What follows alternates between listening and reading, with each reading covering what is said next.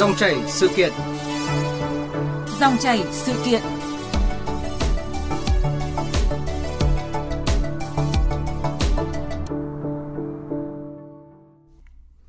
Thưa quý vị và các bạn, làn sóng COVID-19 lần thứ ba quay trở lại nước ta đã có những kịch bản khó lường về tốc độ lây nhiễm. Với tinh thần trách nhiệm cao, các địa phương đã nỗ lực hết mình trong công tác khoanh vùng dập dịch, Tuy nhiên, nhiều ý kiến cho rằng do việc kiểm soát đi lại của người dân tại những địa phương có dịch, nhiều tỉnh đã làm chưa thật chuẩn với tâm lý sợ nên làm quá siết chặt để người dân không dám về quê hay việc cung cấp thông tin chi tiết của các bệnh nhân F0 cũng đã nảy sinh những bất cập khác.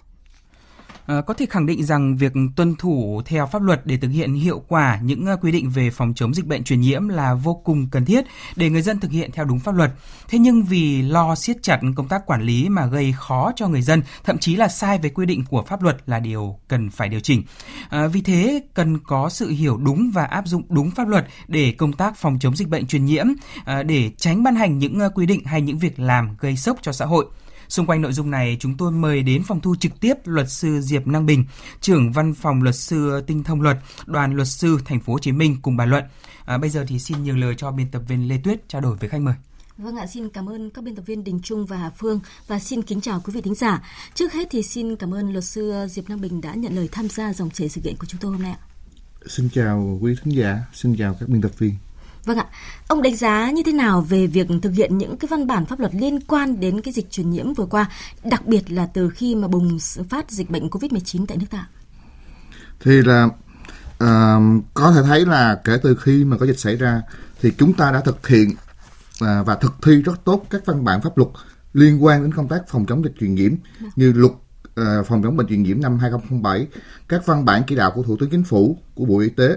Um, tuy nhiên thì thời gian qua vẫn có một vài địa phương với cái tâm lý lo lắng, hoang mang về cái dịch bệnh hoặc là do cái bộ phận tham mưu chưa có được chuẩn xác, nên đã ra những cái văn bản mà gây hoang mang cho người dân tại địa phương, cũng như là những người con muốn về quê để mà thăm quê hương trong những cái dịp Tết Nguyên đán cùng gia đình. Vâng thì đấy là những cái quy định mà đã đã gây khó cho người dân trong cái thời gian qua. Vâng. Vâng, à, liên quan đến việc áp dụng ở các địa phương như là luật sư Diệp Năng Bình vừa nhắc đến thì chúng tôi đã kết nối với Thanh Nga, phóng viên Đài Tiếng nói Việt Nam thường trú tại Đông Bắc sẽ cung cấp cho quý vị thính giả và khách mời một ví dụ ở Hải Phòng. À, xin chào phóng viên Thanh Nga. Dạ vâng, xin chào chị Lê Tuyết, chào quý thính giả. Vâng ạ, được biết là Ủy ban nhân dân thành phố Hải Phòng đã có cái ban hành thông báo số 58 chỉ đạo một số nội dung liên quan đến công tác phòng chống dịch bệnh COVID-19 trên địa bàn thành phố. Và thưa chị Thanh Ạ, chị có thể thông tin cụ thể về nội dung này ạ? Dạ vâng, ờ, thưa quý vị thính giả, vào chiều tối ngày 5 tháng 2 thì ban nhân dân thành phố Hải Phòng đã ban hành thông báo kết luận ờ, của Chủ tịch Ủy ban thành phố, trưởng ban chỉ đạo phòng chống dịch bệnh COVID-19 thành phố Hải Phòng và trong đó thì yêu cầu kể từ 12 giờ ngày hôm sau, tức là ngày 6 tháng 2, ờ, người ra vào Hải Phòng phải có giấy xác nhận của chính quyền. Ờ, cụ thể là với chiều vào thành phố Hải Phòng thì chỉ những người đi từ các địa phương không có dịch và đặc biệt là phải có giấy xác nhận của Ủy ban dân cấp phường xã tại nơi đi. Trong đó thì nêu rõ lý do lịch trình vào thành phố mới được qua các chốt kiểm dịch để vào Hải Phòng.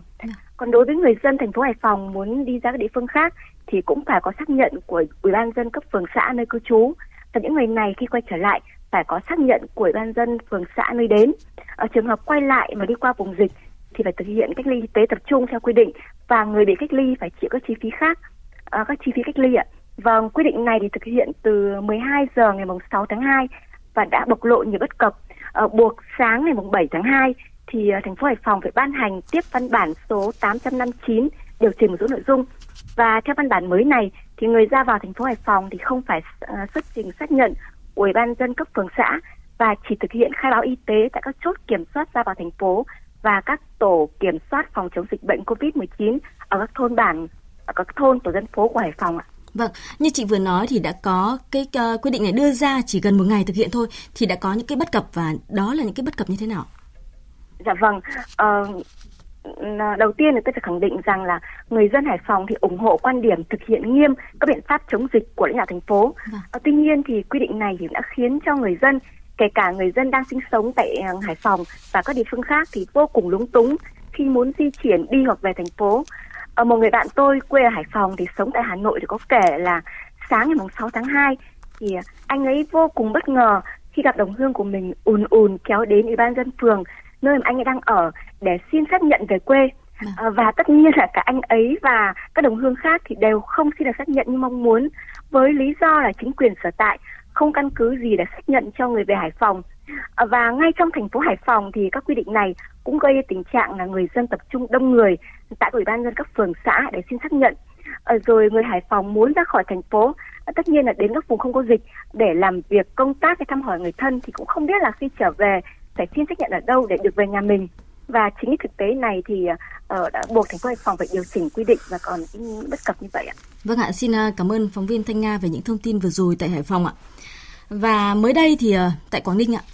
thì cũng đã có cái tình trạng này. Đó là sáng nay thì là à, tỉnh Quảng Ninh cũng đã bị à, ùn ứ vì cái quyết định à, mới đưa ra đó là dừng hoạt động kinh doanh vận tải hành khách à, công cộng liên tỉnh cả đường bộ đường thủy nội địa ra vào tỉnh. Trừ các trường hợp đặc biệt và các cán bộ công chức viên chức công nhân người lao động muốn rời khỏi Quảng Ninh thì phải được phép của thủ trưởng đơn vị và thực hiện kê khai y tế và có phiếu xét nghiệm âm tính với virus SARS-CoV-2 của cơ sở y tế có thẩm quyền công bố. Và khi quay trở lại Quảng Ninh thì cũng phải được các cơ, sở y tế của Quảng Ninh kiểm tra xác nhận cụ thể thì ờ, mới được ờ, gia nhập cộng đồng và đi làm tại đơn vị của mình. Và thưa luật sư ạ, ông có bình luận gì về câu chuyện này tại Hải Phòng và tại Quảng Ninh bởi vì cũng có rất nhiều ý kiến cho rằng là đây là một cái tình trạng mà không quản được thì cấm. Dưới góc nhìn về ờ, pháp luật, ừ, quy định của pháp luật thì ông thấy như nào? Um, theo định tại điều 53 à, của luật à, phòng chống bệnh truyền nhiễm thì chúng ta thấy có thể là có các cái biện pháp để kiểm soát ra vào vùng có dịch đối với bệnh truyền nhiễm nhóm A bao gồm là hạn chế ra vào vùng có dịch đối với người phương tiện. Trường hợp cần thiết thì phải kiểm tra giám sát và xử lý y tế. Cấm đưa ra khỏi vùng dịch những vật phẩm động vật thực vật thực phẩm hàng hóa khác có khả năng lây truyền bệnh dịch. Thực hiện các biện pháp bảo vệ cá nhân đối với vùng có dịch bệnh um, thực hiện các quy định khác theo quy định của pháp luật. Uh, do đó cái việc mà uh, tỉnh Quảng Ninh dừng hoạt động kinh doanh vận tải khách xe khách công cộng là cái việc làm không được quy định theo quy định của pháp luật thì dẫn đến sẽ có cái, cái nhiều cái um, cái việc tắc trách um, để cho những người dân về quê ăn Tết. Vâng. Và câu chuyện của Hải Dương cũng đã là một cái ví dụ ờ, sau chưa đến một ngày ạ thì uh, tỉnh Hải Dương cũng phải đã uh, xóa bỏ cái quyết định này. Vâng. Um, chúng ta có thể thấy là um, theo um, theo quy định là uh, chỉ có những cái cơ quan ví dụ như là uh, tại điều 6 luật phòng chống bệnh truyền nhiễm quy định là chính phủ thống nhất quản lý về nhà nước công tác phòng chống dịch bệnh truyền nhiễm trong phạm vi cả nước. Vâng. Bộ Y tế chịu trách nhiệm trước chính phủ việc thực hiện quản lý nhà nước về công tác phòng chống bệnh truyền nhiễm trong phạm vi cả nước. Các bộ, cơ quan ngang bộ trong phạm vi nhiệm vụ của mình thì có cái phối hợp với Bộ Y tế và Ủy ban Nhân dân các cấp thì thực hiện quản lý nhà nước về công tác phòng chống bệnh truyền nhiễm theo phong cấp của chính phủ. À, do đó, khi ban hành các quy định phòng chống dịch cũng như triển khai cái công tác ứng phó dịch bệnh thì các địa phương còn tránh ban hành những quy định hay những việc làm mà gây sốc cho xã hội. Vâng ạ, à, có thể nói là hiện nay thì uh, chưa có quy định rõ ràng về điểm dịch à, hay là vùng dịch để các địa phương có thể căn cứ để triển khai thống nhất nên đã xảy ra cái tình trạng là mỗi tỉnh hiểu một cách để mà à, ứng dụng và à, trong cái thực tiễn và theo ông thì để khắc phục điều này thì các cơ quan chức năng cũng cần phải làm gì? À, hiện nay chúng ta chưa có các hướng dẫn về điểm dịch vùng dịch nên cần phải có văn bản của Bộ Y tế hướng dẫn một cách cụ thể. Tuy nhiên, chúng ta có thể thấy là pháp luật chỉ quy định những người đến từ vùng có dịch đi qua vùng có dịch mới bị cách ly y tế bắt buộc. Còn những người đi qua tỉnh, địa phương có dịch nhưng không phải là vùng có dịch thì không thuộc trường hợp bắt buộc phải cách ly y tế. Vùng có dịch là vùng được xác định trong quyết định công bố dịch của cơ quan có thẩm quyền được quy định tại điều 38 Luật phòng chống bệnh truyền nhiễm. Do đó, địa phương nào mà hiểu sai hai cái khái niệm này và áp dụng các biện pháp cách ly y tế đối với những người mà không có không ở trong cái vùng có dịch là không đúng pháp luật. Hiện nay các địa phương có những cái thông báo và mức độ chống dịch khác nhau. Tuy nhiên thì còn phải phù hợp với quy định của pháp luật.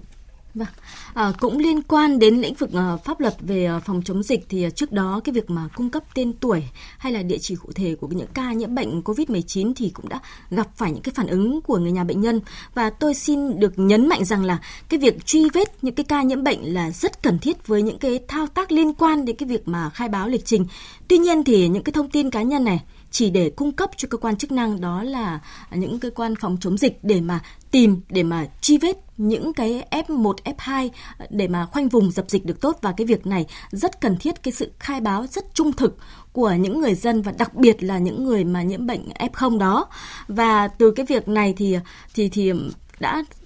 cái việc mà đã cung cấp những cái tên thực ờ, tế trên uh, trên báo thì đã gây cái hệ lụy cho các bệnh nhân và thậm chí là các cơ quan phòng chống dịch và mới đây thì các cơ quan chức năng cũng đã thống nhất về việc là không đưa tin lịch trình uh, di chuyển của các bệnh nhân COVID-19. Tuy nhiên thì một số cơ quan báo chí vẫn đưa cái lịch trình và tên tên tuổi cụ thể của những cái bệnh nhân như này thì ông có bình luận gì về điều này?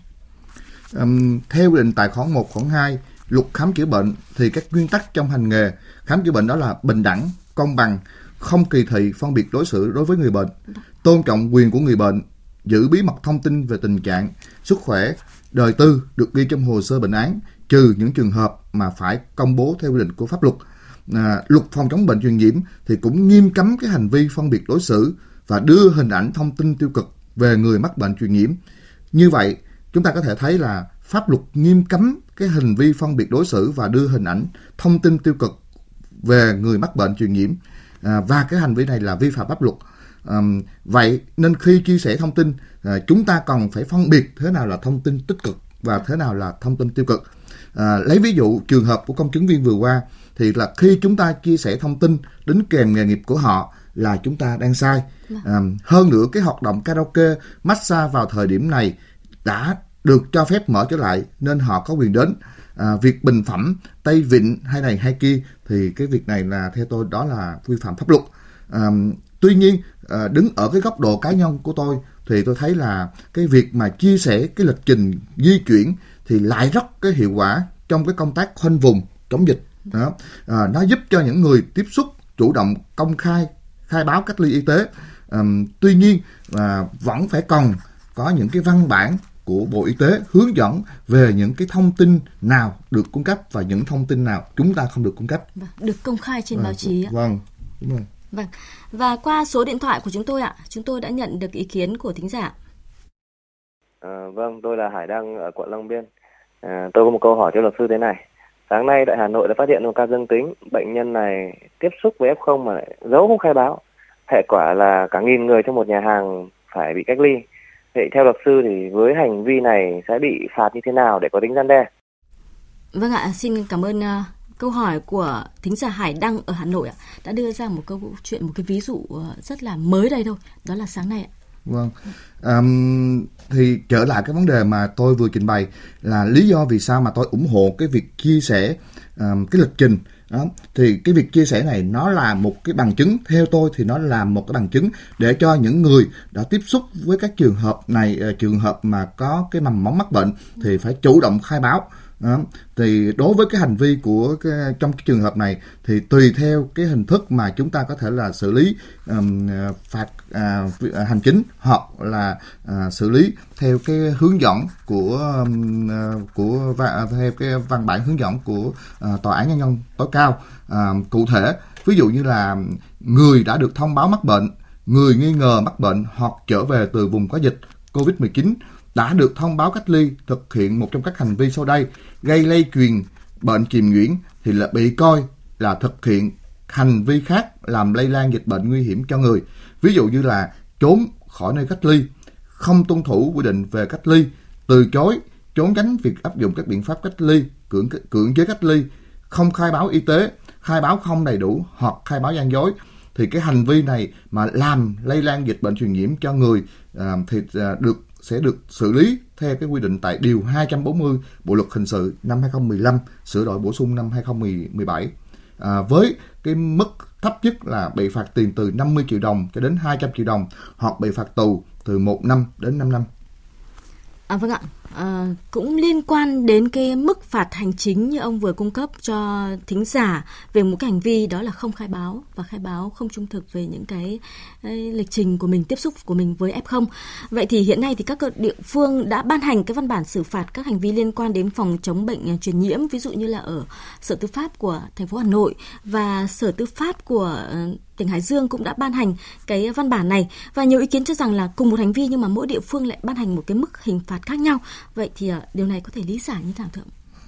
Um, điều này thì có thể lý giải là uh, do trong cái công tác tham mưu thì uh, các bạn uh, tham mưu đã chưa có nắm rõ các quy định của pháp luật. Uh, bởi vì hiện nay uh, chúng ta đã có cái luật phòng chống bệnh truyền nhiễm và các văn bản hướng dẫn thi hành. À, việc xử phạt thì chúng ta cũng đã có nghị định 117 năm 2020 năm 2020 à, quy định về xử phạt vi phạm hành chính trong lĩnh vực y tế và đồng thời, hơn nữa là chúng ta đã có bộ bộ luật hình sự năm 2015 sửa đổi bổ sung năm 2017 ờ, thì thậm chí là ngành tòa án cũng đã có văn bản hướng dẫn về cái việc áp dụng cái quy định này. Do đó thì không có lý do gì mà chúng ta phải áp dụng một cách là không thống nhất. Um, vì um, vì vậy chính vì vậy là trong cái quá trình mà tham mưu cho lãnh đạo thì uh, tôi nghĩ là các bạn cần phải cẩn thận hơn để chúng ta làm sao áp dụng trên cơ sở là tuân thủ theo các quy định của pháp luật. Vâng. À, theo luật sư thì có cần phải là mỗi một địa phương đưa ra một cái văn bản ờ, về cái mức xử phạt cụ thể cho từng cái hành vi không? Bởi vì trong cái nghị định của mình cũng đã đưa rõ các mức phạt rồi, các mức hình phạt rồi. Um, theo tôi thì là um, và thậm chí là pháp luật cũng quy định rất rõ về cái vấn đề này. À, ví dụ như đối với bệnh truyền nhiễm nhóm A thì là à, chúng ta sẽ có có ban chỉ đạo phòng chống dịch bệnh truyền nhiễm uh, cấp quốc gia à, à, do đó thì để tránh mà hoang mang uh, dư luận và thậm chí là cái việc áp dụng pháp luật nó không thống nhất thì tôi nghĩ rằng là à, chúng ta nên theo các quy định của à, thủ tướng chính phủ và các địa phương cũng ờ, tuân thủ theo các quy định của bộ y tế. Thì trên cơ sở đó thì tôi nghĩ là chúng ta sẽ thống nhất được về các uh, hành vi mà để mà khi mà áp dụng cho người dân và cũng là tránh gây cái hoang mang cho dư luận. Vâng, và đó là những cái mức ờ, phạt liên quan đến những cái hành vi vi phạm của người dân. Và còn tại các quy định của các tỉnh thành phố thì cũng chưa có quy định về cái mức xử lý hình phạt với các cơ quan chức năng, các bộ ngành cán bộ công chức trong lĩnh vực này. Và nếu có hình thức xử lý thì sẽ xử lý như thế nào thưa ông? Um, theo tôi thì là uh, chúng ta là về pháp luật thì pháp luật áp dụng thống nhất trên uh, tinh thần là uh, đối với uh, đối với cả nước đối với các tổ chức cá nhân được uh, hoạt động trên cái uh, lãnh thổ của uh, Việt Nam. Uh, do đó uh, đối với cái việc mà uh, các vi phạm của các công chức viên chức trong cái lĩnh vực này thì chúng ta sẽ xử lý theo cái quy định về uh, luật công chức viên chức mà chúng ta đã à, đã có trước đây, hoặc là chúng ta có thể là áp dụng theo các văn bản, các nghị định của chính phủ về việc à, xử lý đối với cái những người à, những cán bộ công chức, viên chức mà vi phạm trong cái lĩnh vực phòng chống bệnh truyền nhiễm ngay như thế này. Vâng và liên quan đến cái việc mà phê bình những cái đơn vị, những cái cái đơn vị, phường, xã mà đã làm không tốt công tác này, thì tại Hải Dương cũng đã có những cái thông tin là là lãnh đạo của tỉnh Hải Dương cũng đã phê bình về cái việc mà các ờ, phường xã đã tách chắc trong cái việc mà để cho người dân tụ tập đông người. Thì ông có bình luận gì về cái điều này? Um, th- uh, theo tôi thì là um, có thể là cái dịch bệnh này trở trở lại thì là um, chúng ta uh, đối với chúng ta thì vẫn là chưa có cái, um, cái kinh nghiệm uh, và thực sự sự là chúng ta hiện nay vẫn làm việc ở những cái địa phương những cái tỉnh có kinh nghiệm thì là sẽ truyền đạt cho những tỉnh chưa có kinh nghiệm hoặc là bộ y tế sẽ đứng ra hỗ trợ. Uh, uh, do đó cái có thể thấy là có những cái văn bản mà khi chúng ta đưa ra thì là uh, cán bộ ở xã phường người ta chỉ biết là thực thi theo các quy định của um, uh, của, của tỉnh hoặc là uh, cái việc mà để tụ tập đông người như vậy thì người ta cũng sẽ uh, cán bộ xã phường cũng chưa cũng sẽ rất lúng túng trong Tức cái chưa việc, có một cái kinh nghiệm chưa, trong cái việc xử lý những cái tình huống mới này. tình huống mới như thế này. Thì trước tiên thì chúng ta phải cần cũng cần thông cảm với họ. Và trên cơ sở đó thì là đối với theo tôi thì tỉnh uh, hoặc là bộ y tế cũng phải nên có những cái cái hướng dẫn cụ thể rõ ràng hơn uh, để tránh cái việc mà tụ tập đông người tại những cái cơ quan này để xin xác nhận hay là những trường hợp khác. Vâng ạ. À, thưa ông là vậy thì làm thế nào để cho người dân có thể tuân thủ theo quy định của pháp luật và để các cơ quan chức năng thực hiện theo đúng quyền và trách nhiệm của mình, nhất là trong bối cảnh hiện nay khi mà cái dịch bệnh Covid đang bùng phát một cách ờ, trên diện rộng? à, chúng ta có thể thấy là đối với cái bệnh truyền nhiễm thì lấy cái phòng bệnh là chính à, trong đó cái thông tin giáo dục truyền thông à, giám sát bệnh truyền nhiễm là cái biện pháp chủ yếu kết hợp với các biện pháp chuyên môn kỹ thuật y tế à, và à, thực hiện cái việc phối hợp liên ngành à, huy động xã hội trong phòng chống bệnh truyền nhiễm lồng ghép vào các hoạt động phòng chống bệnh truyền nhiễm à, công khai chính xác cái thời gian kịp thời cái thông tin à, chủ động tích cực